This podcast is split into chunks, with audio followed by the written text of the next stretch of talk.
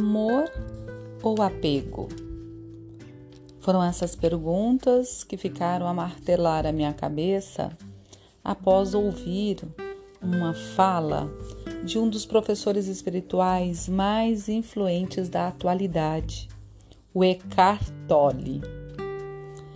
Ele fala sobre o estado de presença, a importância do espaço entre uma pessoa e outra, sobre a emoção do amor, sobre apego. Por que será que o amor se transforma em ódio com o tempo?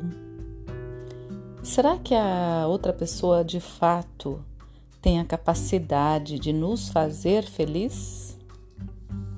O que será esse estado de ser? O estado de presença, o estado de consciência. O Eckhart fala muito sobre a questão do julgamento, como as nossas emoções, e quando a gente passa muito para o mental, para a emoção que fica ali sendo é, motivo de julgamento mesmo sobre o outro, o quanto isso resulta em projeção da nossa emoção sobre o outro. É, ele diz, e foi muito lindo o que ele falou, é, quando a gente reconhece a nós mesmos no outro e o reconhece também o outro na gente, quando a gente consegue perceber a essência do outro em nós. E isso é bíblico, né?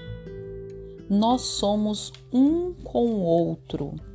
Essa frase me lembra muito o meu mestre Choa, que é do Pranic Healing, e tem uma das é, grandes é, menções dele: sou um com o outro e o outro está em mim.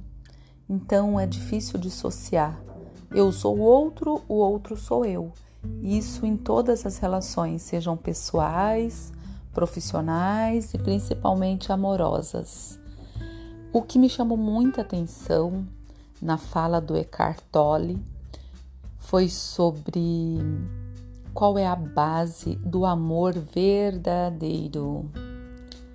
A base que dispensa rótulos, que dispensa interpretações sobre o outro, julgamentos. E foi lindo ouvi-lo falar que o que nos diferencia é a questão do alinhamento profundo com o espiritual, quando a gente transborda a partir dessa dimensão espiritual, quando a gente está com outro calcado nesse algo maior que a simples matéria, que o simples julgar se o outro é isso ou é aquilo. Quando a conexão com o nosso estado de presença é tão forte, é tão poderoso, que a gente se sente o eu meu, o meu eu, e você consegue sentir o valor do outro no eu do outro.